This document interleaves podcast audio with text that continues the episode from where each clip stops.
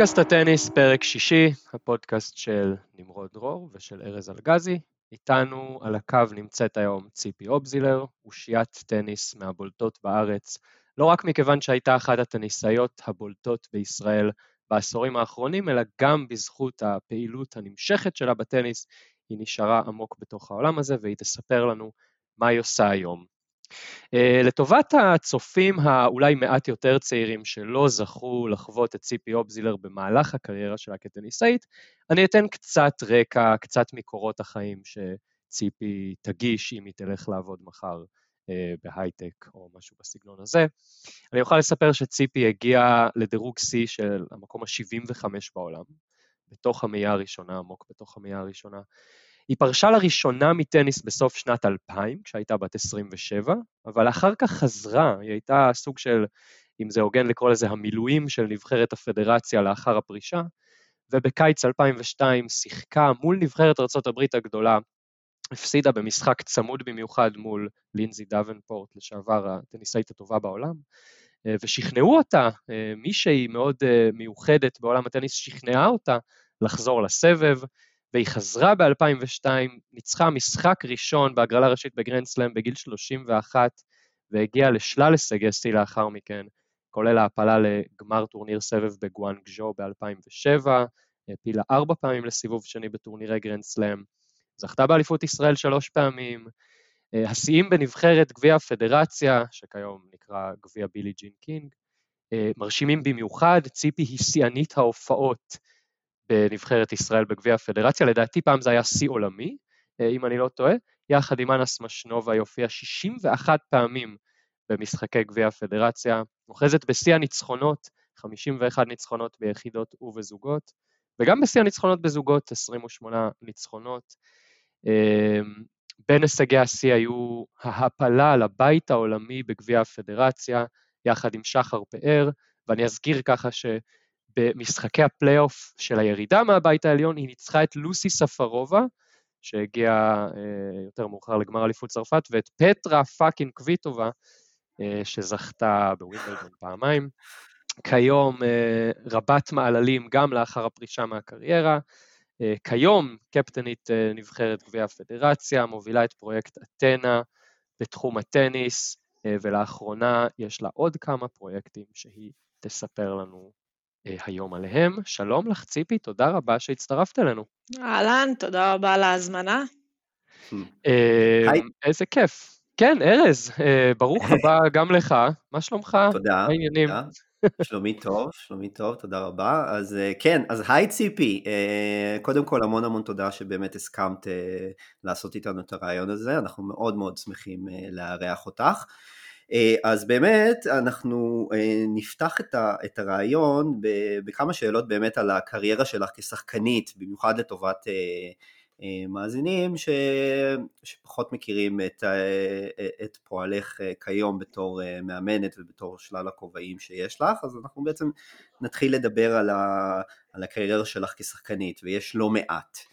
אז בעצם השאלה הראשונה שלנו זה על הקריירה הראשונה שלך, כמו שנמרוד הציג בהתחלה, אז בעצם אה, את פרשת בעצם אה, בהתחלה באמצע הקריירה ואז חזרת ובעצם פתחת בפרק ב' שהיה יותר מוצלח אה, מהפרק הראשון. ובעצם בפרק הראשון אז הפריצה שלך הייתה בגיל יחסית מאוחר, את למשל נכנסת לטופ 300 רק בפעם, בפעם הראשונה רק בגיל 25 ולדירוג שיא שלך לפני הפרישה ש... אה, אז בעצם הגעת בגיל 27 רק אז אה, את יכולה להגיד לנו אולי למה את חושבת בעצם שהפריצה הייתה יחסית בגיל מאוחר והאם את חושבת שכאילו שהיית יכולה לעשות משהו אחרת בתור שחקנית בתקופה ההיא? אז קודם כל בשביל להגיע באמת לתקופה הזאת אני אתן איזשהו רקע טיפה אחורה אה, ובתור אה, חשוב אה, שהמאזינים ידעו שבתור ילדה לא הייתי מובילות הטניס בנערות בארץ. כלומר, רק בגיל, לגרת אולי גיל 18, למעשה אולי פעם ראשונה שלקחתי את אליפות ישראל לנוער, ובכלל צורפתי לנבחרת גביע הפדרציה בערך בגיל 19, אבל כשחקנית ספסל מובהקת. כלומר, אף פעם במילים הכי פשוטות והכי קשה כאילו לשמוע את זה, אבל אף פעם לא ספרו אותי. אה, גם בשנות ה-90 שנפתחה האקדמיה, אה, לא הייתי משלל השחקניות שנבחרו בזמנו, ותמיד אמרו לי, את לא מספיק, את לא מספיק, את לא מספיק טובה, לא מספיק טובה. אה, ואז אני קופצת בעצם לגיל יחסית מאוחר, לגיל 21, 22 כמעט, שנסעתי לקולג' בארצות הברית. אומנם לא עשיתי שם תואר מלא, אני חזרתי אחרי כמעט שנה, אה, ולמעשה זו הייתה פעם ראשונה שהגעתי למקום שקיבלתי יחס, אה, בוא נאמר, אה, יחס שווה, יחס שבאמת מישהו שם מאמן, שאני עדיין בקשר איתו, קשר מצוין כל השנים, גם היה מאמן, ליווה אותי ל-US Open ותחרויות בארצות הברית, שנים, אנחנו מדברים על 25 שנים אחורה, אז למעשה הגעתי לשם, ותוך שלושה חודשים מצאתי את עצמי מספר אחד ב-NCAA.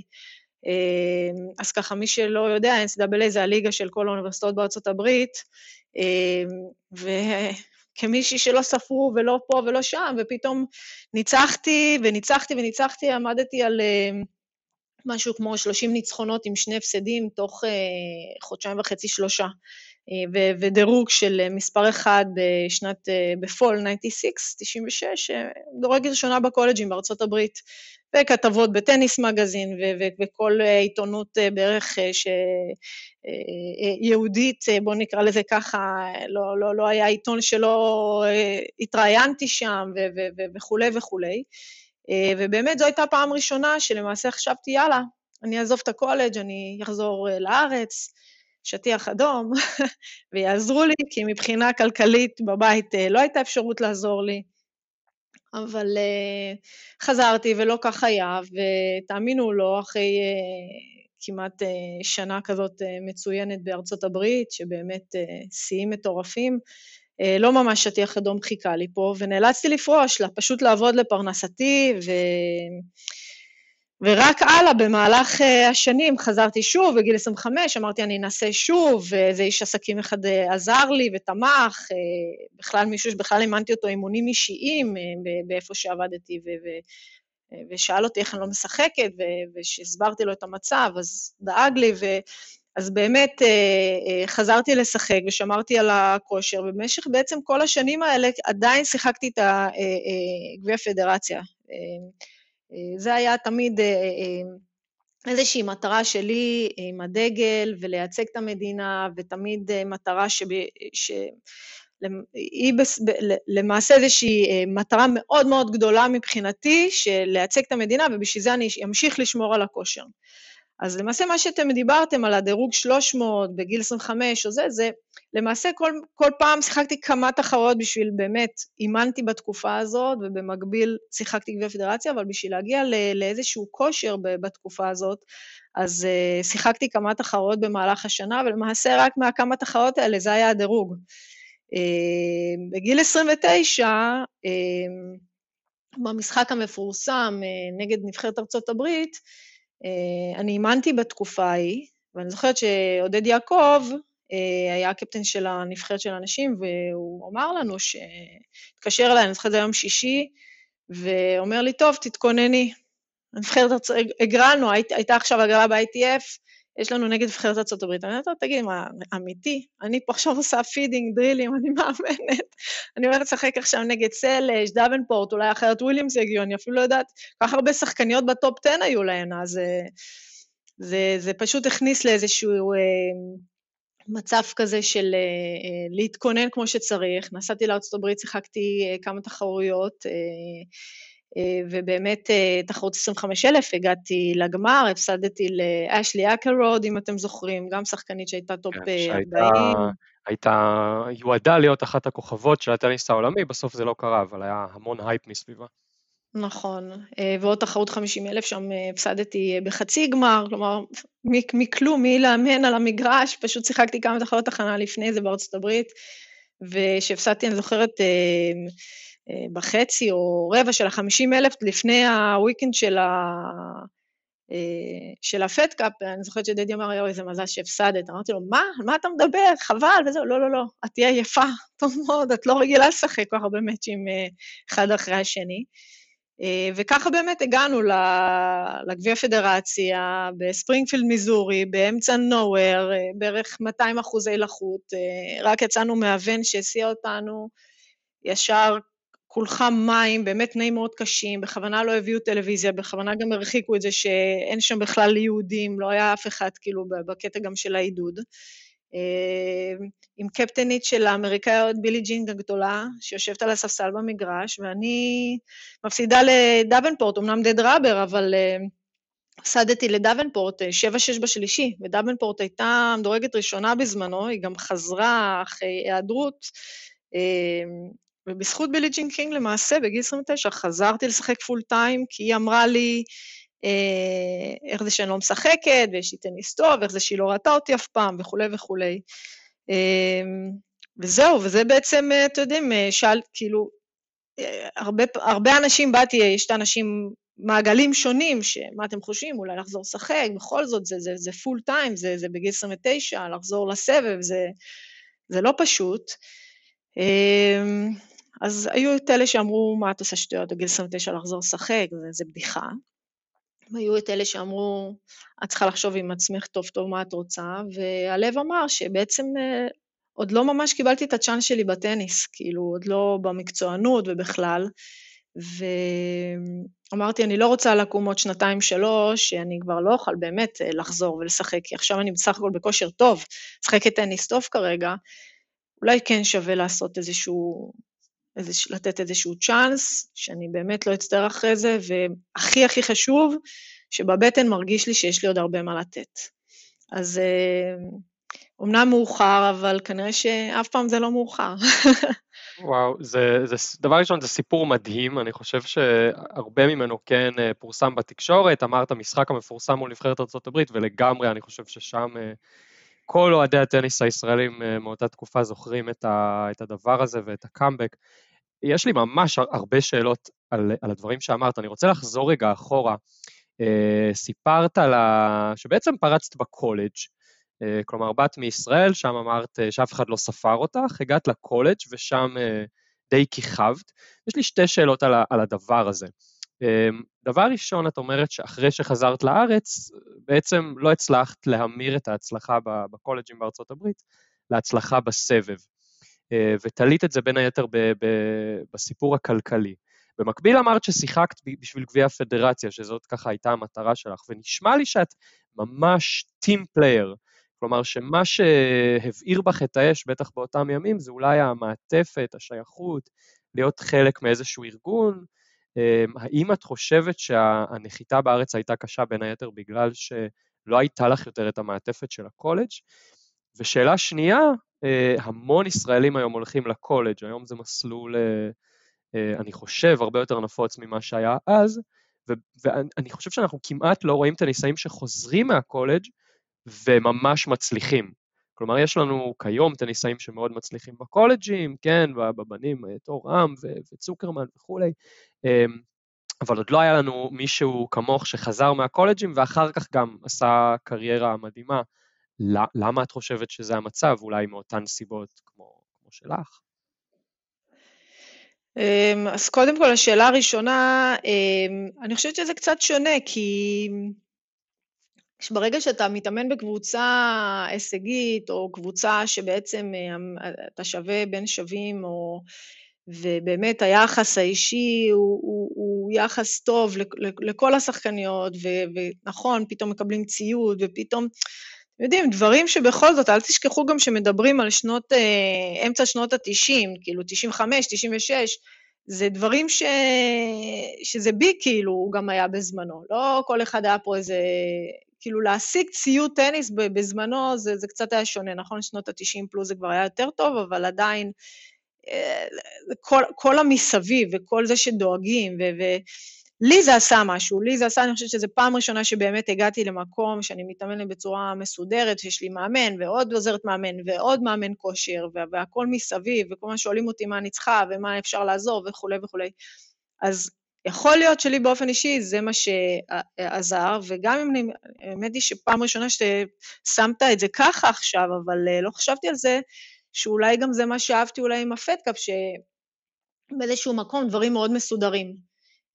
וגם כשאני חושבת, באמת בגיל 29 שחזרתי לשחק, ובאמת תוך זמן קצר כבר הייתי סביב המאה, במאה הראשונה, אני חושבת שדברים אז באמת היו לי הרבה יותר מסודרים. כלומר, אם אני מסתכלת בגיל צעיר יותר, ולא היה לי את העזרה הכלכלית, וגם מבחינת הטיסות זה לא מה שהיה היום, אי אפשר לקחת איזה צ'רטר ובאיזה 100 דולר לטוס לאנשהו, אז כל ההוצאות גם היו הרבה יותר גבוהות. זה, זה, השמיים, בוא נאמר, גם השמיים, גם מבחינת התחרות, הכל היה, היה מאוד מאוד שונה, כלומר, זה, זה, זה לא כמו, אה, כמו היום, למרות שהיום עם הקורונה זה שוב משתנה, תכף אני אענה גם לזה עם השאלה השנייה שלך, אבל כן, יכול להיות שבאמת משהו, שוב, טניס זה ענף אישי, ובסופו של דבר כל אחד צריך למצוא את מה שנכון לו וטוב לו. ו, ואני כן באיזשהו מקום, נכון, ענף אישי, אבל אני כן צריכה כ, כספורטאית אולי, אה, וגם היום שאני חושבת, אני מאוד אוהבת את העניין הזה של הצוות, של עבודת צוות, ובסופו של דבר משם לצאת ל, אה, לדברים ספציפיים. אז כנראה שזה באמת משהו של האופי שלי ש, שעוזר לי או, או נכון לי. אה, בנוגע לשאלה השנייה של ה-college, בזמנו זה היה מאוד מקובל שמי שנוסע ל-college, דווקא אחרי ה-college, אה, אה, מתחיל את הקריירה המקצוענית שלו או שלה. היו הרבה מאוד שחקנים אה, ושחקניות, אחת top 30, top 40 שהגיעו ב-WTA, אם אני יכולה לחשוב על, אתם לא, אולי לא מכירים, אבל ונסה ווב הקנדית, או ג'יל קרייבס האמריקאית, או... ליסה ריימונד. ליסריון, נכון, יש המון המון המון טניסאיות וטניסאים מהדור שלי, אפילו, קצת אפילו יותר מבוגרים, אבל מהדור שלי, ש, שבהחלט ה-college היה איזושהי מקפצה ל, אה, אה, מבחינה מקצועית נכונה הלאה. אה, אני, אני חושבת, שוב, כמה, ברגע שמשחקים המון המון מאצ'ים, בסופו של דבר כל היום מדברים על זה שצריך מאצ'ים, מאצ'ים, מאצ'ים בשביל להתקדם וכולי וכולי. Uh, הקולג' הוא מקום מצוין לעשות איזשהו uh, סדר ולהכריח, uh, כי יום אחרי יום, עוד משחק, עוד משחק, אין זמן להתחרבש ולהתפלש בכל הבוץ הזה של יום לפני, הלך לי או לא הלך לי, וכל יום מחדש צריך להכריח ולהגיע מאה אחוז, והמנטלי שם עובד שעות נוספות, ולפעמים שנוסעים אפילו לחודש ומפסידים כל שבוע סיבוב ראשון, סיבוב שני, אין את הלחץ המנטלי הזה, או אין את, ה, את האקסטרה שצריך לתת. עכשיו, שוב, יכול להיות שיש אנשים שזה יותר מתאים להם, יש כאלה שפחות מתאים להם. באמצע, בשנים באמצע, אני יכולה להגיד לכם בוודאות שנסעו חבר'ה שכבר כאילו ניסו את הקריירה המקצוענית, ואמרו, לא, אני אסע לקולג', לפחות יצא לי משהו מהטניס הזה. כי בוא נאמר, אה, אה, תואר זה משהו כמו 120-150 אלף דולר לארבע שנים האלה. אם לא הוצאתי את זה בפרייזמן, לפחות אני אוציא את זה בלימודים וכולי, ואז באמת הרבה חבר'ה לא חוזרים, או שהם מתחתנים, או שכן חוזרים ובכלל לא ממשיכים עם הטניס. היום אני חושבת עם הקורונה, שהקאט-אופים מטורפים בעולם כרגע, אני חושבת שקולג', הקולג' טניס אה, יתפוס אה, עוד יותר, ולדעתי הרמה של הטניס בקולג'ים רק תעלה. כן, נבהיר למי שאת הסיפור של הקאט-אופים, יש היום ממש מעט טורנירים בגלל הקורונה, ולא רק שיש ממש מעט טורנירים, אלא שמאוד קשה להגיע ממקום למקום. כלומר, אם אתה בארצות הברית, בארצות הברית כמעט אין טורנירים, כל הטורנירים שמתקיימים היום כמעט הם באירופה, אמ, וגם יש כל כך מיעוט של טורנירים, רק הטניסאים שמדורגים מאוד גבוה בכלל יכולים לשחק היום, אם אין לך דירוג גבוה, אתה לא משחק בכלל, ולכן מה שציפי אומרת זה שאם יש לך במה לשחק במערכת הקולג'ים, זה יתרון באמת שלא יסולא בפז היום. נכון, כי בסופו של דבר ההתקדמות גם דרך התחרויות הבינלאומיות היא, היא הרי לא מתחילים מתחרות 15,000 וישר מוצאים את עצמך, אתה לא מוצא את עצמך ישר ב-Grand Slam אה, אה, וכולי, ולא כולם יש קשרים לקבל גם wild card־ים וכולי וכולי, להזניק את הקריירה קדימה. וכולי. אז העניין הזה של באמת גם לשחק יותר וגם להתנסות יותר, אני חושבת שהפלטפורמה הזאת של ה-college־ים היא מצוינת. דרך אגב, דיברת על ארה"ב על התחרות, שיטת הדירוג, ה-UTR, הם הוציאו עכשיו מיליונים של דולרים ומקיימים כרגע בארה"ב סבב של ה-UTR, כי אין תחרויות, אז הם עושים סבב של prize money בארצות הברית, בשביל ששחקנים יוכלו לשחק תחרויות ושיהיה להם פרנסה. זה ככה במאמר מוסגר. אז, אז כל העניין הזה של ה-match־ים, ואם אין match־ים, אי אפשר להתקדם, זה פשוט, אי אפשר כל היום רק. כיום בעצם כמעט אין סבב לטניסאים עם הדירוג היותר נמוך. כלומר, אין כמעט דרך להתקדם, המון טניסאים יושבים בבית ואין להם איפה לשחק. זה, זה שוב, זה עניין של זמן, חלק לדעתי, אנחנו נראה את ה... לדעתי, אני לא יודעת מה באמת יהיה, ואולי באמת החיסון הזה יביא דברים שונים, אבל נכון לעכשיו, יש הרבה טניסאים, טניסאיות ש, שלא משחקים יותר, שהם בין לבין, שהם חיו ממש משבוע לשבוע, מכל דולר שהם עשו בתחרות, זה מה שהחזיק אותם שבוע אחרי, וברגע שאין את זה, אז זה בעייתי מאוד. אנחנו לא מדברים על הטופ ועל הטוב ועל הקצפת ועל הדובדבנים. זה, הרוב הם לא. צריך לזכור את זה שהרוב הם לא. לגמרי. זה, זה נושא מרתק שלעצמו, אבל אני, אני רוצה להחזיר אותנו רגע אלייך, בכל זאת לסיפור שלך. אני, כל הסיפור עם, ה, עם, ה, עם בילי ג'ין קינג ועם הקאמבק וזה, זה בעיניי, אה, זה תסריט לסרט, כן? זה, זה סיפור מדהים. ואני רוצה שתתארי לי את השיחה הזאת עם בילי ג'ין קינג, כן? ושוב, אולי אני אגיד לצעירים אה, מבין המאזינים, או אלה שהם לא ממש עכברי טניס, בילי ג'ין קינג בעולם הטניס היא אלוהים, אני לא, לא יודע איך אה, לתאר אותה, כלומר, היא האישה שאחראית לייסוד ה-WTA, כן, איגוד אה, הטניסאיות, שקדם אגב לאיגוד הטניסאים, היא אחראית במידה רבה לעיצוב עולם הטניס כמו שאנחנו מכירים אותו כיום, ובטח לעיצוב uh, סבב אנשים, וכשמישהי כזאת באה אלייך ואומרת לך, uh, חביבתי, מה, את צריכה לעשות דברים אחרת, איך זה נשמע שיחה כזאת? איך, איך הרגשת? מה נאמר שם? איך זה, ת, ת, תספרי. אז קודם כל, אני חייבת לתת פה איזושהי במה נוספת לבילי ג'ין קינג האגדית. היא באמת, אה, היא, היא, מה שאמרת זה נכון, היא עשתה את זה, אבל היא עשתה עוד הרבה יותר. אה, בוא נאמר שבזכותה אנשים התחילו גם להרוויח אה, כסף בטניס, אפשר לדבר גם על מגדר וכל מיני דברים אחרים וכולי וכולי, שהיא הייתה חלק מזה ובזכותה הרבה דברים התקדמו. פשוט סיימנו את המשחק אמ, עם כל ה... הכמעט הזה מול דאבנפורט, בכל זאת 7-6 בשלישי זה לא איזשהו, איזושהי תוצאה ככה ש... זה מצד אחד זה דד ראבר, אבל מצד שני, וואו, כמעט ניצחתי את הראשונה It's בעולם bust, פה. Bust, זה, כן, היום אנחנו מסתכלים ואומרים. איזה, איזה הישג מטורף, אנחנו אומרים היום, היא גררה את דלוונפורט ל-7-6 בשלישית, אבל באותו רגע את אומרת, איך לא ניצחתי את זה? כן, אתה, בכל זאת, זה, זה, זה, זה, זה גביע פדרציה גם, זה לא עוד איזשהו משחק של אה, קריירה פרטית וכולי וכולי. מבחינת הגאווה, יש הרבה דברים שמתווספים לזה שגורמים ככה לדכדוך כמובן אחרי המשחק. אה, ופשוט היא באה לספסל שלנו.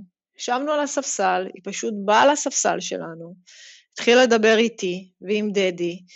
אה, מי שלא זוכר, או מי שלא מכיר את אה, מר פרדי קרבין, שהוא היה האבא של הטניס הנשים בישראל, ולאורך שנים עזר ותמך בנבחרת גביע הפדרציה.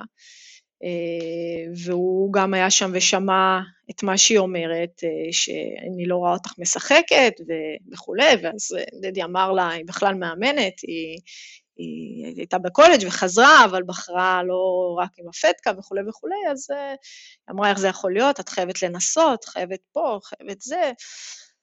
זה מאוד, לשמוע כאלה דברים מאישה כזאת, עם, זה, זה, כאילו, היא גם הייתה מאוד אמיתית איך שהיא באה ודיברה, היא לא הייתה חייבת לבוא, תבינו, עוד היה משחק זוגות אחרי זה, היא ממש לא הייתה חייבת לבוא אלינו לספסל ולדבר איתנו. זה, אנחנו באמצע התאי, אנחנו עוד לא סיימנו ולא כלום, והיא כבר באה ומתקרבת ואומרת אה, את מה שיש לה להגיד. אז, אז אני חושבת שהדברים שלה, שוב, באיזשהו מקום גרמו שם לאיזושהי, לאיזשהו שינוי, ו, ושוב, מבחינת ה... מבחינת העזרה הכלכלית, ששם זה תמיד נפל. אה, מרק פרדיק רבין, אה, שחזרנו לארץ, לקחתי לשיחה ואמר לי, אני אעזור לך, את תתקדמי בדירוג, את תחזירי לי כל דולר שאני נותן לך כרגע בשביל להתחיל להניע, ותוך שנה החזרתי לו, לא משנה מה היה הסכום, אבל תוך שנה פשוט כל חודש באתי אליו עם מעטפה והחזרתי לו את הכסף שהוא נתן לי לא, לא, לאותו להתחלה, להנעת הקריירה, ובאמת תוך שלושה חודשים לדעתי הייתי כבר סביבות ה-150 בעולם, אמ, ואז במשך שלוש שנים סיימתי את, ה... את הדירוג אה, בסוף שנה 103, 105, 107, כל הזמן כמעט, כמעט, כמעט, כמעט. אמ, אבל המשכתי, פשוט המשכתי. פרשת מעטפות הכסף. לא, זה לא, חס וחלילה. באמת, אני, אני רק חושבת עוד על, אתה יודעים, על, על אנשים שבאמת יש יכולות לעזור. אני חושבת שקודם כל העניין הזה של ספורטאים שהם יודעים שהם צריכים להחזיר, זה, זה שונה מאשר שילד או ילדה באים ופשוט מקבלים מתנה, קחו נסיעה, קחו עוד נסיעה, קחו עוד נסיעה, קחו עוד נסיעה, ו, ולא ממש מרגישים את ה... את העניין הזה שיש פה איזשהו ערך מעבר. אל תשכחו שגם הייתי בחורה בת 29 אה, וחצי, ו... ועם כל הכבוד, אז העניין הכלכלי, כאילו, אם אין פה גם uh, התקדמות בדירוג העולמי, אז אין גם התקדמות בעניין הכלכלי. זה לא שאני עכשיו יוצאת לאיזשהו, uh, לכמה שנים, ולראות, אולי אני אהיה שחקנית איזה יום אחד. זה, זה עכשיו או עכשיו? זה לא עכשיו עוד כמה שנים נראה, זה עכשיו או עכשיו. אז הלחץ הזה דווקא עזר לי. אה, וכן אה, נתן לי את הפוש. Hmm. מרתק, זה ממש ממש מעניין, ואפרופו, אז אני בעצם רוצה שנישאר רגע בגביע הפדרציה, אני רוצה לקחת אותך רגע לשנת 2008, להפלה לבית העליון ולמפגש מול, מול רוסיה של מריה, שרפו, מריה שרפובה, דינרה ספינה ואנה צ'קווטדזה. אה, אז, אה, אז מחוף כל... צבע גם הייתה שם, עם שיחקה זוגות, כבר הייתה ב, בסוף הקריירה שלה. אלנה לחוף כן. צבע, שגם הייתה 20 ו- בעולם וגם, בזמן. וגם אה, אלנה וסנינה, אני חושב, גם שיחקה נכון, זוגות. נכון, נכון. כן, אז אני, אז קודם כל, אני מבחינתי, זו, זו החוויה, אני חושב בעצם היחידה שלי ממך כשחקנית, כי אני נכנסתי ככה לעולם הטניס רק פחות או יותר ב... אמצע העשור הראשון של, אה, של האלף הנוכחי ובעצם זו הייתה בסך הכל הפעם השנייה שלי במגרשי טניס, עידן שירין סידר לי כרטיס וזו הייתה התרגשות אדירה, אני זוכר, אצטדיון קנדה היה מפוצץ לגמרי, אי אפשר היה לזוז. stand. כן, כן, זה היה... בצד הדרומי נבנה עוד stand, כן, של עוד חמש, כן. אלפיים מקומות אם אני לא טועה. וואו, אז כמה צופים היו שם סך הכל? אה, סביב עשרת אלפים איש לדעתי, לא? כמה האצטדיון? אה, שמונת אלפים בערך? או חמשת אלפים? חמשת אלפים, אני חושב. אז עוד שבעת אלפים. כן, אז, אה, אז, אז, אז מטורף, היה הייפ גדול, בעיקר בגלל מריה שרפובה. אבל אתה יודע למה. למה? שרפובה בדיוק לקחה את אוסטרליאן אופן, היא באה בדיוק אחרי שהיא זכתה. הרי נכון. זה היה נכון. בוויקנד לפני. אז אה, נכון. מי לקח את האוסטרליאן אופן לבוא לרמת שרון זה נחמד. כן, כן. אז, אה, אז קודם כל, אז רציתי לשאול, האם מבחינתך זה, זה בעצם ההעפלה לבית העליון, זה, זה רגע השיא בקריירה שלך, או שאת היית מסמנת, אני מתכוון קריירה כשחקנית כמובן. ובכלל, אני אשמח שתספרי קצת על האווירה, על כל המסביב, ואני בכלל זוכר את המשחק שלך מול צ'קווטאדזה, שהקהל היה באטרף והיא עשתה פרובוקציות נגד הקהל, זה היה משהו שאני לא אשכח בחיים, וזה בסך הכל הייתה באמת הפעם השנייה בחיי ש, ש, שהייתי במגרש טניס, זה, וזה היה פשוט מטורף. אז קודם כל גביע פדרציה, או בילי ג'ין קין קאפ, חשוב לדעת שהדרך בשלבים בשביל להתקדם ולהגיע בכלל לבית עליון, זו דרך חתחתים, כאילו, זו דרך קשה ואין ספור משחקים. ומי שרוצה להעמיק ולראות בדיוק איך זה נעשה, יכול להיכנס לאתר של הפטקה ולראות את זה. זה לא פשוט בכלל, אנחנו למעשה הגענו מזון אה, אה, אחד, אפריקה אה, אחד, אירופה, אפריקה אחד, ועלינו. מה זאת אומרת לעלות? לוקחים את הבית, יש שבוע של משחקים, ניצחנו 10-8 אה, בשלישי במשחק הקובע נגד, אה, אה, מי זה היה? סרביה, עם איבנוביץ', אם אני לא טועה. סרביה, היה פלייאוף?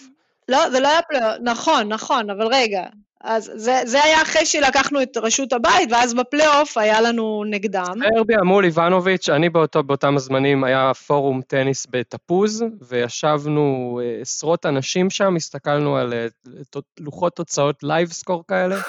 כן. את המשחק של שחר שניצחה את איבנוביץ', ואז שתיכן ניצחתן את איבנוביץ' ושותפה נכון, שחר ניצחה 6-4 בשלישי, אחרי שאנה הפסידה, כן. שאנה כבר הייתה, זה היה הפד קאפ האחרון שלה, אם אני לא טועה.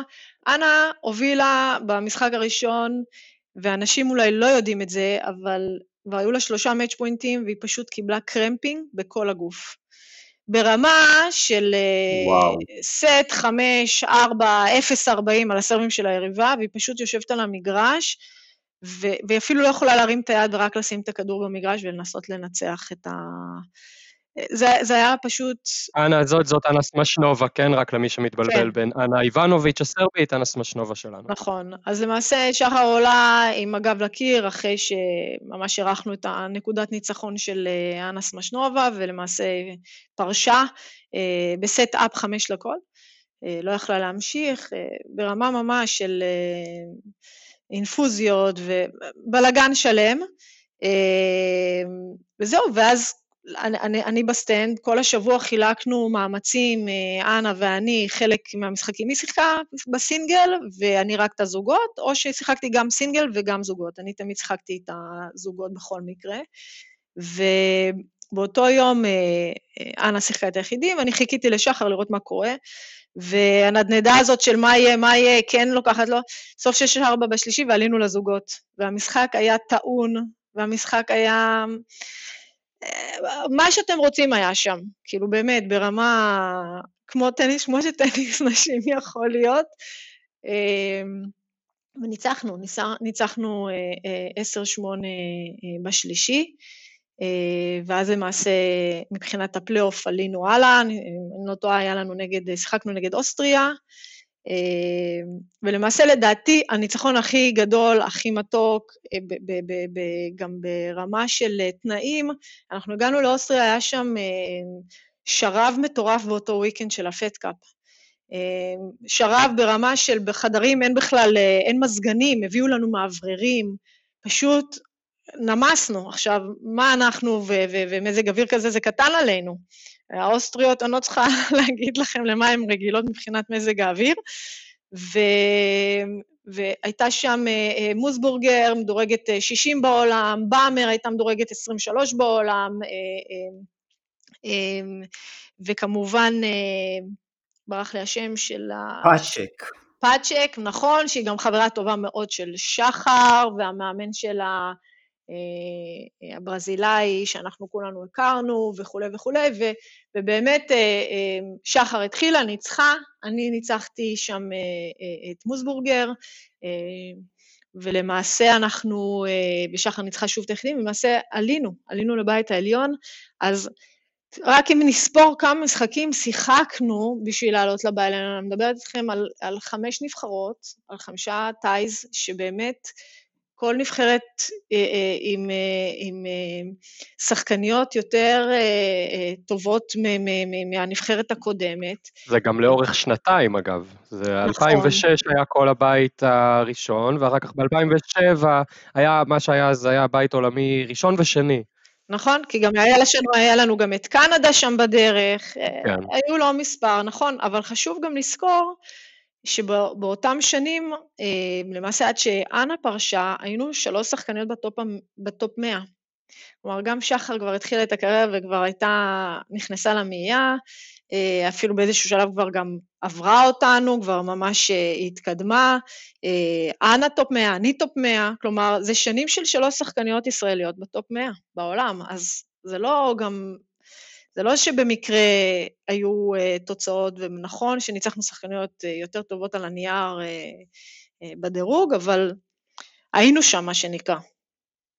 אבל ציפי, לא ענית לשאלה של ארז, זה, מה, מה, זה ההישג הכי גדול בקריירה שלך? אני חושבת שאוסטריה, אוסטריה זה ה...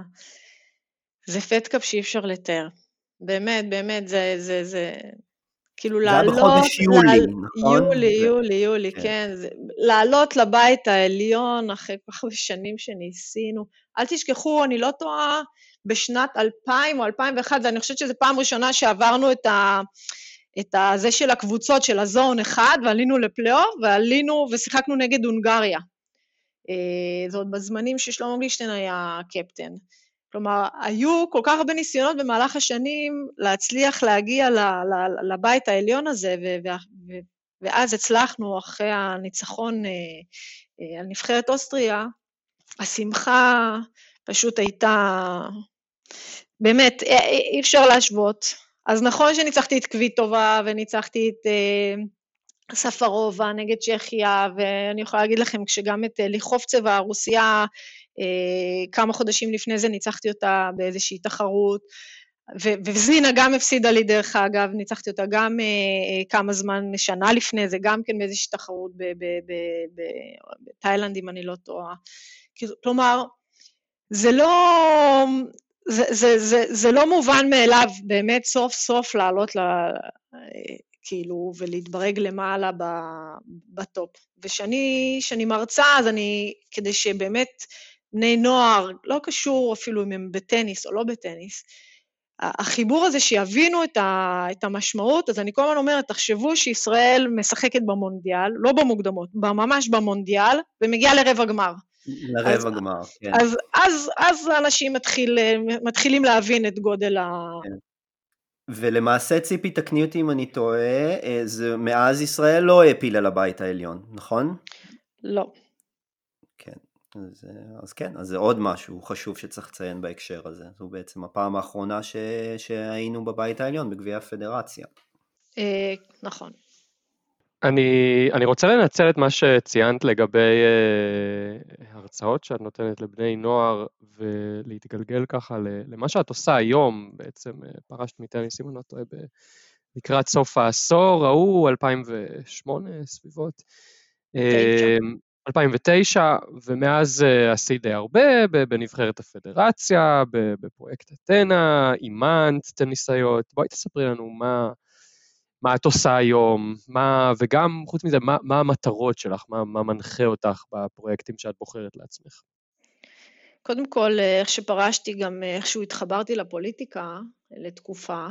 הייתי גם חברת מועצה בעיר גבעתיים, וגם הייתי אה, יועצת לענייני ספורט של שרת התרבות והספורט, אז ללימור לבנת, במשך כמעט שנה וחצי, אה, למעשה עד שילדתי. אה, ואחד הדברים, באמת, החיבור של אה, אה, לאתנה, הוא היה חיבור מאוד מאוד טבעי, כי כילדה שתמיד ככה הסתכלתי ואמרתי, תמיד עושים איזה שהם, אה, לא יודעת אם תמיד, אבל באיזשהו מקום, בנות לא ממש, אני אהיה עדינה פה, לא, לא, לא קיבלו שווה ושווה עם בנים לאורך השנים. ותמיד שאלתי שאלות, ותמיד אמרתי למה ככה, ולא אנחנו ככה, ו- וכולי וכולי, והחיבור עם האתנה היה מאוד מאוד טבעי. אה, דבר ראשון, באמת, אה, גם לעשות איזשהו משהו ישר עם קריטריונים, ולא... אה, לא, לא מסובך מדי, כלומר, ברגע שיש קריטריונים אז דברים מאוד ברורים ומאוד אין שאלות ולא מתחילים לדבר, ואז אפשר באמת לקדם ולהתקדם. אה, במקביל, אה, התחלתי גם בסוג של אה, כזה, של לחפש את עצמי בקריירה שנייה, שזה גם לקח קצת זמן, אבל בעניין של קצת איך לפתח את הטניס, נגיד בעיר שלי גבעתיים. אני לפני, אני, עכשיו אני כבר לא גרה בגבעתיים בחצי שנה האחרונה, אבל גרתי הרבה שנים בגבעתיים, היא עיר שהיא עדיין, כמובן, תמיד תהיה בלב שלי, ו, ולא היה טניס בעיר. ו... איך אומרים, מהסעות של, שבאים לקחת אותי משדה התעופה, ומלונות, ו- ו- ופינפונים וכל מיני כאלה, פשוט אמרתי, לא מעניין אותי, אני לוקחת פוסטרים, הדפסתי בבית פוסטרים, ופשוט הלכתי בשעות הלילה ותליתי פוסטרים ברחבי העיר לגבי שיש חוג טניס חדש בעיר גבעתיים, ולמעשה אה, שנה או שנתיים אחרי זה התחברתי כבר גם אה, לעמותה לקידום הספורט בגבעתיים, ומאפס למעשה היום יש שם, אה, לא היום היום, אבל עד בלאגן הקורונה למעשה היינו מעל כבר 100 ילדים, מבוגרים וכולי ש, שמתאמנים, בצורה מאוד מסודרת. נכון שאין הרבה מגרשים בעיר, אבל עם מה שיש אה, יצרנו איזשהו משהו ואיזושהי תרבות ספורט, אנשים יודעים שיש טניס בעיר, מבחינתי זה משהו שמאוד מאוד רציתי. אמ, וכמובן, העבודה שלי באיגוד הטניס במשך אה, השנים, מעבר גם אה, לאתנה וגם כמאמנת לאומית, ובאמת עד השנה למעשה גם קפטנית הנבחרת, שנה הבאה כרגע גם אין פדרציה, לא סיימו את המשחקים מהשנה, אז מה שלא סיימו באפריל השנה בגלל הקורונה, יסיימו שנה הבאה, אז יש הפסקה של שנה עם הפדקאפ. אמ, אז למעשה כל, כל עניין האנשים, ילדות, נוער, אה, כל העניין הזה של השוויוניות וכל העניין הזה של לקדם, לחבר את השטח, לדעת יותר מה יש, לא לפספס אף אחת. אני חושבת באיזשהו מקום זה גם עוד אולי דברים שאני חוויתי גם כ- כילדה, שאולי, אה, אני לא יודעת, תמיד, תמיד בסופו של דבר מפספסים אולי ו- וזה, אבל אולי כן באיזשהו מקום אה, לנסות ולא לפספס. אה, ואולי כן את זאת שכמעט פספסנו בסוף, שהיא תהיה איזושהי אלופה. אה, לא יודעת, אולי אני באמת איזשהו, אה, אני חושבת על עצמי, ואני גם באיזשהו מקום גם לא, לא, לא, לא אוהבת גם שבאים מאיזושהי ילדה קטנה ואומרים לי, אה, היא ככה, היא ככה, ואני רואה נתונים טובים, אבל בסדר, הטניס עוד לא, עוד לא מי יודע מה, נכון, היא עוד צעירה, אז באיזשהו מקום לבוא ו- וכן להגיד, אה, אוקיי, כל אחד יש לו את השלבי התפתחות שלו, כאילו לא למהר ולחרוץ גורלות בגיל מאוד מאוד צעיר, ושוב, אה, אני בטוחה שזה בגלל דברים שאני חוויתי. אמ, ובכלל, גם העניין הזה של ההרצאות, וגם uh, לעבוד טיפה, גם uh, מתי שיוצא לי עם נוער בסיכון, uh, נערות בסיכון, שעשיתי כמה דברים. Uh, אני חושבת שלחבר דברים באמת, uh, uh, לשנות קצת, ל- ל- סך הכל העולם רק הולך ומתקדם כל, כל הזמן, גם העניין הזה של מעורבות נשים בספורט, לא רק כמות ספורטאיות, אלא גם הם, עניין של אה, עמדות אה, בחירות של נשים באיגודים, באגודות, בעיריות, זה כל מה שקשור בספורט כמובן, אה, ולא רק, אז פשוט להיות שם ברמה הזאת של שנת 2020, הגיע הזמן. כמות טניסאים וטניסאיות בעולם היא בערך 50-50. זה, זה לא שאנחנו עכשיו מדברים שיש 70 אחוז טניסאים, או בכלל, אני מדברת על הטניס, אבל אני מדברת על ספורט בכלל, וזה לא שיש 70 אחוז טניסאים ו-30 אחוז טניסאיות, אנחנו מדברים על 52-48. כלומר, אין שום סיבה שבשאר הפרמטרים לא, לא תהיה שוויוניות. אז זה, זה אחד מהדברים אה, שהעולם מתקדם אה, לתוך זה. כן, יש לי שאלה לגבי זה, אה, לגבי שוויון בהקצאות, בתקציבים. אמ, בקריירה הקודמת שלי, שאני די שמח שאני כבר לא נמצא בה, הייתי עורך דין, ובמשרד אה, עורכי הדין שעבדתי בו, אה, הגשנו בג"ץ, אני לא, לא אתהדר בנוצות, לא לי, זה לא, לא אני עבדתי על התיק, אבל לא כל כך חשוב. המשרד הגיש בג"ץ להשוואת התקציבים של איגוד הכדורסל לנשים מול התקציבים של איגוד הכדורסל לגברים. אה, והתברר ש, שנשים מתוקצבות בשברירי אחוזים ממה שגברים מתוקצבים.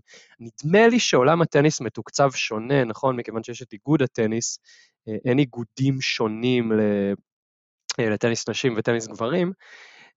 ובכל זאת אני רואה שאת אומרת שבעולם מספר הטניסאיות והטניסאים די שווה, בארץ נדמה לי שזה לא המצב. כלומר, אם אנחנו רואים, אולי בגילאים המוקדמים כן, אבל אם אני מסתכל על תחרויות של בנות עד גיל 18, בנים עד גיל 18, מספר המשתתפות והמשתתפים לא דומה בכלל, יש הרבה הרבה יותר בנים. האם זה, זה שאלה של תקציבים, סיבה אחרת, תרבותית? לא, אני, אני לא, לא, לא יודעת להיכנס עכשיו למספרים של הבוגרות יותר, יש כל מיני מחקרים גם שמראים למה נערות בגילאים מסוימים פורשות, ולא נתחיל להיכנס לה, לה, להבדלים האלה, אבל אה, נכון, אני חושבת שהגדרת את זה בצורה מצוינת, שגם יש ענפי ספורט שיש שם הבדלים אה, שייקח הרבה זמן לדעתי, כאילו, אלא אם כן יבוא איזה שר או שרת ספורט שבאמת ידפקו על השולחן ויגידו לא מעניין אותי חצי חצי, למרות שזה קשה לי להאמין. הטניס הוא באמת ענף אה, שוויוני. אה, הטניס הוא באמת אה, אחד הענפים שבאמת אה, באיזשהו מקום מסתכלים גם על הטניס אה, אה, נשים וגם גברים בצורה שוויונית.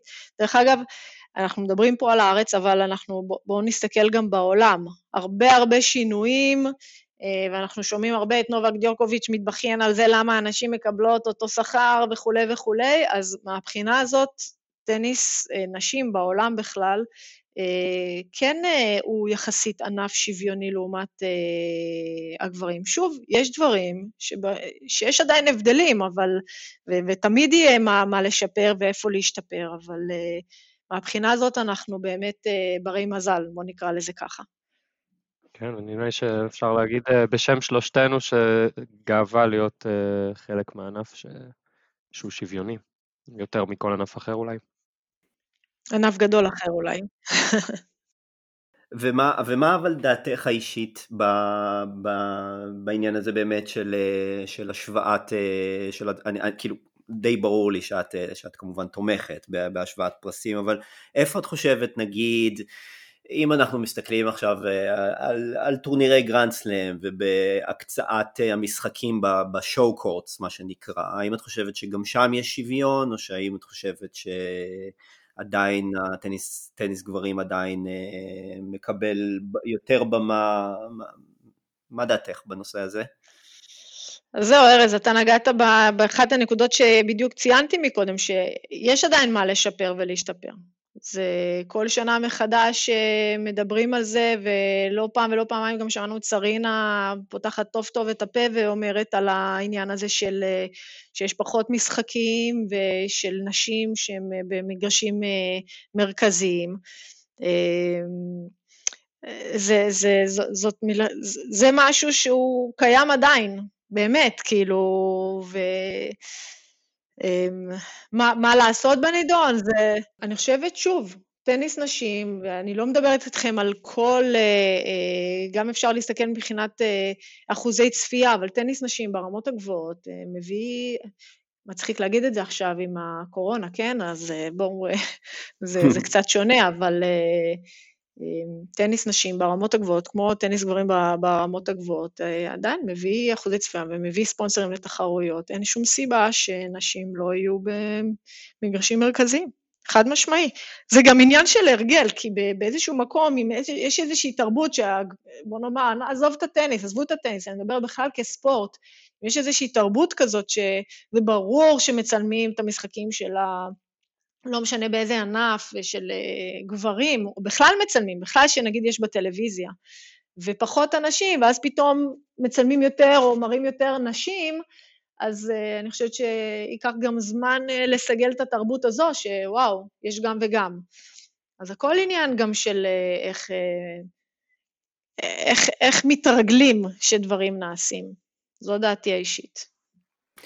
אוקיי, okay, ציפי, אנחנו אני רוצה לקחת אותך אה, לעניין אה, אחר, עניין אישי, קצת רגיש, אבל אני חושב שהוא מאוד מאוד חשוב, ולכן אני כן אשמח אה, לשמוע גם את הסיפור שלך וגם אה, את דעתך בנושא הזה. אז, אה, אז למי שלא יודע, את, את בעצם את חיה עם, אה, עם בת זוג, ואת יצאת מהארון ב... אני חושב בשלהי הקריירה שלך, נכון? בשנת 2007 אני חושב. כן. אה, כלומר, את רוב הקריירה, את רוב הקריירה המקצוענית שלך כשחקנית בעצם עשית כשאת בארון, ורציתי לשאול, אז היום כשאת מסתכלת על זה בראי של 13 שנים אחורה, עד כמה בעצם הצעד הזה היה קשה ובמה הוא היה מלווה, בכמה כמה כאב, כמה... כל מה שתוכלי כאילו לשתף איתנו בעניין של, של, ה, של, של הצעד הזה שעשית. והשאלה השנייה בעצם היותר קשה אה, זה עד כמה את חושבת היום בעצם שעולם הטניס הוא בעצם סביבה שהיא גיי פרנדלי? הייתי אומר אפילו במיוחד עבור גברים, כי את יודעת, גם, גם אני וגם כמובן אני לא משווה, אבל יצא לי להכיר מאות בני נוער שחקנים עם השנים. עכשיו כמובן אין לי שום היכרות אישית איתם עמוקה מאחר ואני שופט אז מן הסתם יחסי היחסים הם, הם, הם יחסים אה, הם לא יחסים שיכולים באמת להגיע ל, לרמת קרבה כזאת שמישהו באמת יספר לי משהו כזה אז מן הסתם את במצב לדעת יותר טוב ממני אבל אני מעולם לא נתקלתי באף אחד ממאות השחקנים האלה בשחקן שהיה באופן מוצהר מחוץ לארון. וסטטיסטית בעיניי זה משהו שהוא פשוט לא מתקבל, על, כלומר זה לא משהו שהוא, ש, שסטטיסטית הוא אפשרי ככל הנראה. כלומר אני די בטוח שיש היום אה, בעולם הטניס, לא רק בישראל, בכלל בעולם, יש המון המון המון אה, שחקנים שנמצאים בתוך הארון ואני רוצה לדעת ממך, אה, בתור אחת שחוותה את זה בעצם על בשרה, למה בעצם, ומה הסיבות, והאם יש משהו שאנחנו יכולים לעשות כדי לגרום להם באמת להרגיש בנוח עם, ה, עם הזהות המינית שלהם ועם, ה, ועם היכולת שלהם לא, בעצם לא להסתתר מאחורי מה שהם בעצם לא. טוב, אז קודם כל, אה, אחלה שאלות, אבל הן בהחלט לא קשות. זה לא משהו שצריך להתייחס לזה ב... ואלה החיים לא שלי. לא קשות, ו... אבל אישיות. כן, לא, לא, למה? והשאלה הראשונה, קודם כל, שאמרת שהייתי בארון ויצאת, אני לא הייתי בארון. אני ממש ממש לא הייתי בארון, פשוט אמרו לי, כל עוד זה לא יוצא ומתפרסם, זה כאילו נחשב בארון. ואני יכולה לעשות שירות גדול מאוד להרבה הרבה ספורטאים וספורטאיות אה, שהם בארון, אה, בזה שאני אוציא החוצה את הסיפור שלי לתקשורת. אז קודם כל, בני המשפחה שלי, מה זה בארון? ברגע שבני המשפחה שלי יודעים, והחברים הטובים שלי יודעים, אז כל השאר, אתם יודעים, לא נעים לי פה עכשיו בשידור להגיד מה אני חושבת, אבל uh, uh, בסופו של דבר, אלה החיים שלי, וזה מה שאני, זה, זה מה שאני נקודה. Uh, ולמי שלא טוב עם זה, בעיה שלו, זה לא בעיה שלי. Uh, ושוב, היציאה מהארון לא הייתה איזושהי הפתעה גדולה ל... אה, בתקשורת, אני מדברת, לא הייתה איזושהי הפתעה גדולה, אני חושבת, לאף אחד, כי הדס הייתה איתי במגרשים בכל הזדמנות אה, פה בארץ, אה, ועודדה אותי בכל תחרות שהייתה. והעניין באמת של היצ... קודם כל, היציאה באמת מהארון, אני חושבת שטניס נשים הוא... שוב, זה לא משהו שאנשים כל היום, אני חושבת שאמלי מורסמו הראשונה שלמעשה, אחרי שהיא לקחה את האוסטרליאן אופן בשנת 99, אם אני לא טועה, היא למעשה הראשונה שככה בזמן טקס הענקת הגביע, אה, היא באה ואמרה במיקרופון לכל העולם, אה, והודתה לבת זוג שלה מול כולם. אז למעשה, אה, חושבת שבאיזשהו מקום... הפסידה בגמר באותה... נכון, נכון, הפסידה. אבל עדיין, זה ניצחון. עצם זה שככה דיברה בצורה פתוחה ועל החיים האישיים. שוב, אני חושבת שזה המון המון עניין של הבשלה כאילו עצמית. אין בן אדם, זה לא משנה שוב, אנחנו תכף ניגע בספורט, אבל גם אנשים לא ספורטאים, או אני חושבת שכל העניין הזה של הזהות המינית, בכלל לצאת מהארון ולספר, זה משהו מאוד אינדיבידואלי, זה משהו אישי, שום, שום דבר ושום אה, בן אדם לא יכול לזרז את זה אצל מישהו אחר, שכל אחד יחיה את החיים שלו איכשהו. אה, אנחנו בכלל, איך אנחנו בכלל הגענו למצב כזה שבכלל צריך לשמור בסוד וכולי, זו דעתי האישית, כאילו ש, ששוב, כל אחד צריך לחיות את החיים שלו, אין זכות לאף אחד להתערב מה הוא עושה בחייו הפרטיים והאישיים. אבל בעולם הספורט, אני חושבת שבזמנו דיברו יותר גם על העניין הזה, וגם עדיין, יותר אולי ספורט קבוצתי, ומה קורה במלתחות, ונעים ולא נעים, וכל מיני דברים כאלה. דיברו גם על העניין הזה של הספונסרים.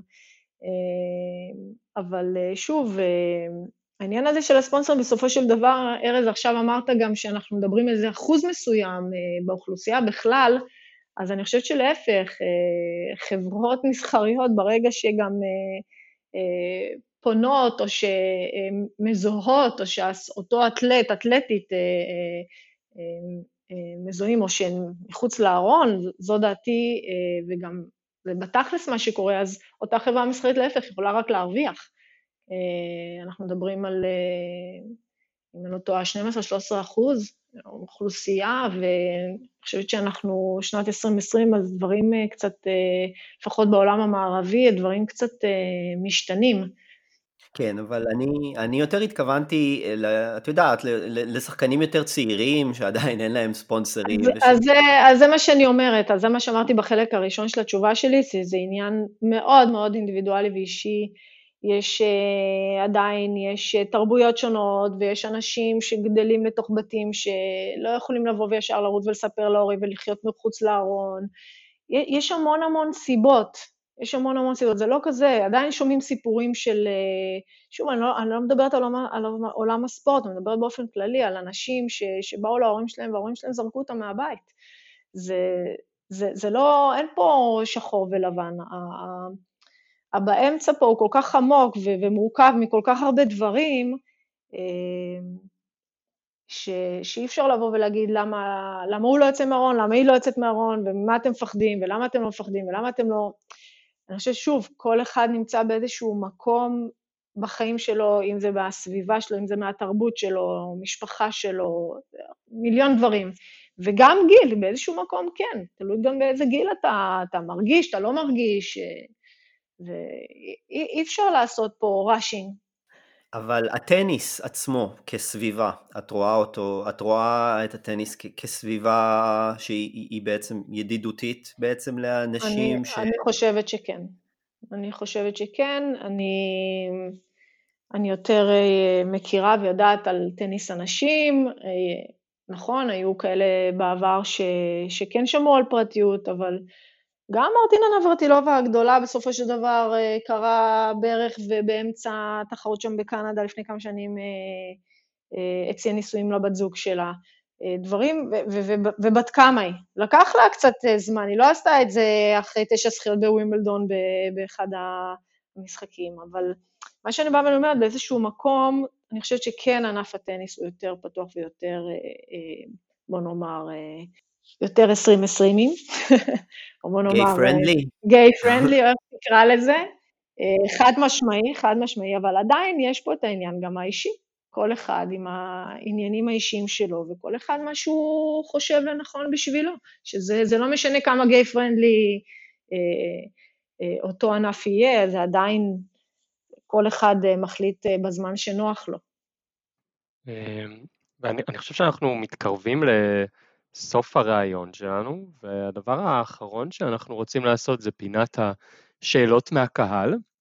אה, למי שמאזין לפודקאסט ולא מכיר אה, את העמוד שלי, נמרוד כותב על טניס, שם אה, בעצם ביקשנו מאנשים לחלוק איתנו שאלות לציפי, ואנחנו רוצים לשאול שתיים מהשאלות שנשאלו בעמוד. ראשית כל שאלה של מיקי, שהיא פיקנטית, לא נוגעת ישירות אלייך, אבל uh, uh, מיקי שואל, מי הטניסאית הכי גדולה בכל הזמנים? הוא מנה ארבע טניסאיות, אבל אני חושב שאת יכולה לחרוג מה, מהרשימה הזאת, של uh, גרף, נברטילובה, סרינה, והוא הוסיף את uh, סלס, שזו תוספת מעניינת. Uh, מה עמדתך? האמת היא ש... ארבע שחקניות אה, מדהימות, אבל אה, כמה אחורה הוא הלך? בעצם שנות ה-80. לא, אם, אם, אם נלך הלאה אחורה, אז... אם, אם נלך עד סוזן לנגלן, אני חושב שלא נצא מזה. בדיוק, בדיוק. אז אני חושבת שמבחינת ה... בוא נאמר, השניים וחצי העשורים, שלושה עשורים האחרונים, אני חושבת שבאמת ארבע טניסאיות מובילות טניס אנשים בי פאר בעשורים האלה. אם כי קריס אברט בוודאי מוחה על היעדרותה מהרשימה. כי לא נורא, לא נורא. ותבחרי בשבילנו אחת, או ש... אני, אני מאוד מאוד אוהבת מרטינה נברטילובה, מאוד. אני גם מכירה אותה באופן אישי, אה, היא בן אדם מקסים, ואני חושבת שמבחינת הטניס, אה, אם דיברנו על שינויים, נגיד שבילי ג'ין קינג בזמנו, בשנות ה-70, היא הביאה את השינוי, העניין הזה של נשים מרוויחות, או נשים שטניס זה גם אה, בעצם, זה מקצועי ולא חובבני, והקימה ודרשה ועשתה מלא מלא שינויים מבחינת ההכרה. מרטינה היא פורצת דרך מבחינת המדע שהיא הכניסה אה, לתוך טניס הנשים.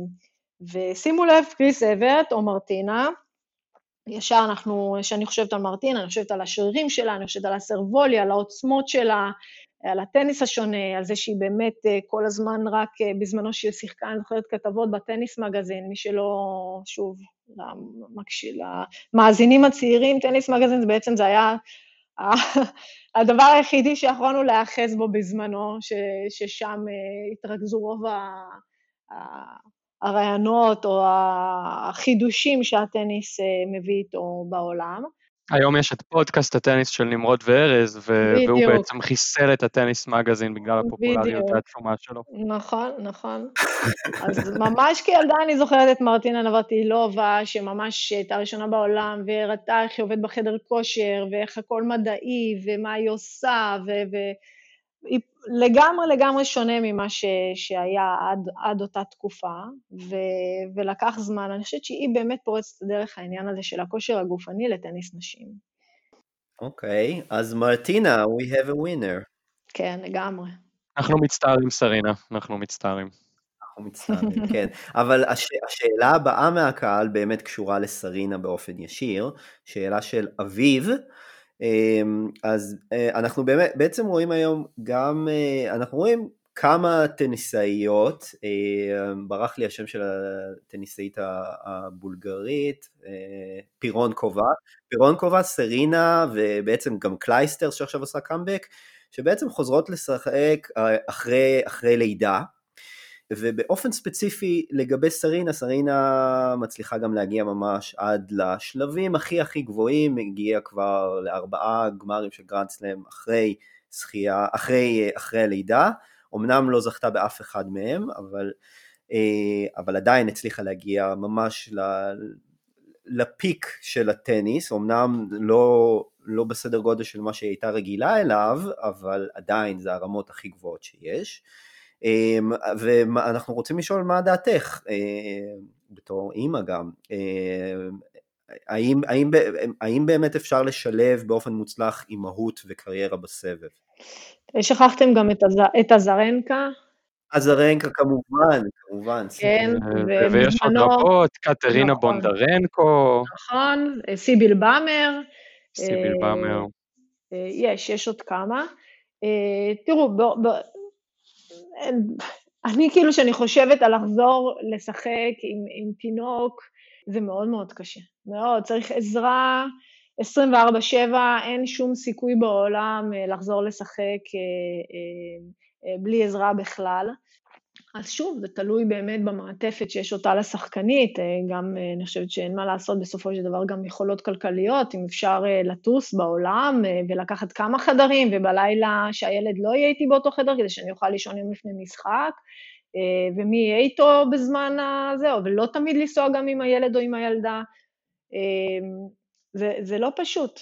בהחלט, בהחלט לא פשוט, במיוחד גם אה, אם, אם יש אה, בן זוג, בת זוג, לא משנה בתמונה, ואם בכלל הם, אה, מה עם הקריירה שלהם, הם כן יוכלו להצטרף אליה וכן לעזור, כמו נגיד משפחת בונדרגן, שבע, שבעלה כל הזמן איתה וצמוד אליה, ו, ולמעשה שם זו הדרך שלהם מבחינת הגידול של הילדה, אבל... זה, זה לא משהו שהוא מובן מאליו, אה, ולכן גם אה, לא כל כך רואים אה, את כל הטניסאיות שנולד להם ילד או ילדה, שהן חוזרות לשחק בסבב המקצועני, זה בדרך כלל סיימתי את, ה, את הקריירה ואני מתפנה עכשיו לאימהות. אין מה לעשות, זה שונה במהות כמובן משחקנים שהם, יש להם משפחה. אמ, יש גם כמובן את העניין הפיזי, אה, שצריך לחכות כמה שבועות טובים עד שבכלל אפשר לחזור להתאמן, ובטח בעצימויות גבוהות, ולהיזהר בהתחלה. אמ, על כל ההשפעות האלה של הכושר וכולי על הגוף, זה לא פשוט בכלל. ציפי, אה, אנחנו, חושב, אני חושב ששאלנו את כל השאלות והיה לנו ממש ממש ממש כיף ואני חושב שסיימנו, נכון? אה, נמרוד, יש לך עוד איזה משהו להוסיף אולי? אני חושב שהיה פרק מצוין, ואני רק רוצה להודות לך, ציפי, היה באמת בכיף, אה, תודה ממש לכם. ממש מעניין. היה לי נעים אז מאוד. המון המון תודה שוב, ואנחנו בכיף. מקווים שהצופים גם ייהנו ממך ומהרעיון המקסים הזה שנתת לנו. וזהו, תודה רבה. תודה לכם, ביי ביי. ביי ביי, להתראות.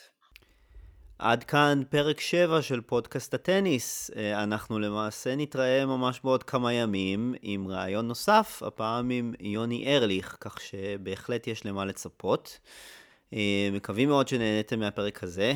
אה, נשמח אם תדרגו אותנו בחנויות האפליקציות, iTunes, Google Store, וכמובן, על כל משוב שיש לכם, אנחנו מאוד נשמח לשמוע. ותודה רבה שהייתם איתנו. כל טוב, עד לפעם הבאה.